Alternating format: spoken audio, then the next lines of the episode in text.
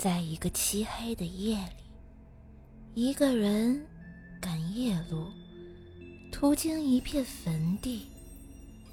微风吹过，周围声音簌簌的，直叫人汗毛竖起，头皮发炸。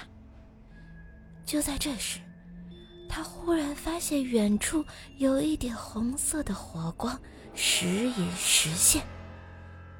他首先想到的，就是鬼火。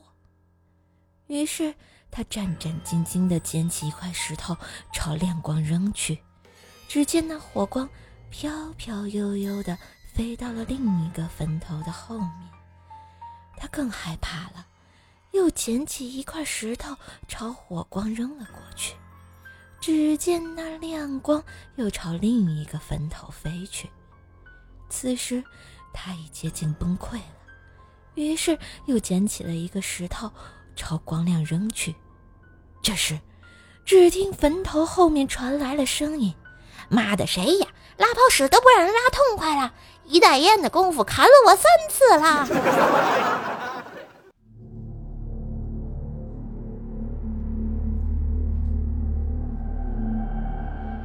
就这几天，村里来了一位老人。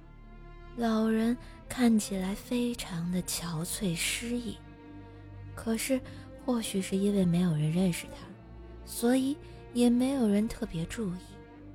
结果，就在傍晚，老人被人发现，在树林里面上吊了，而那上吊之处，正好在小静家的后面，而且甚至只要透过浴室的窗户，就可以清楚的看到老人。晚上，小静回来了，由于尸体很快被处理了，所以小静并不知情。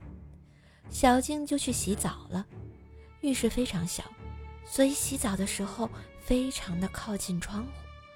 就当洗到一半的时候，小静一抬头，正好看到窗户。当时看到的场景，让小静整个人都僵掉了，因为她看见一个人头。小静无法动弹，而人头却一直眼睁睁地看着她。就在这时，人头竟然笑了，并说：“姐，你有没有吓一跳呀？”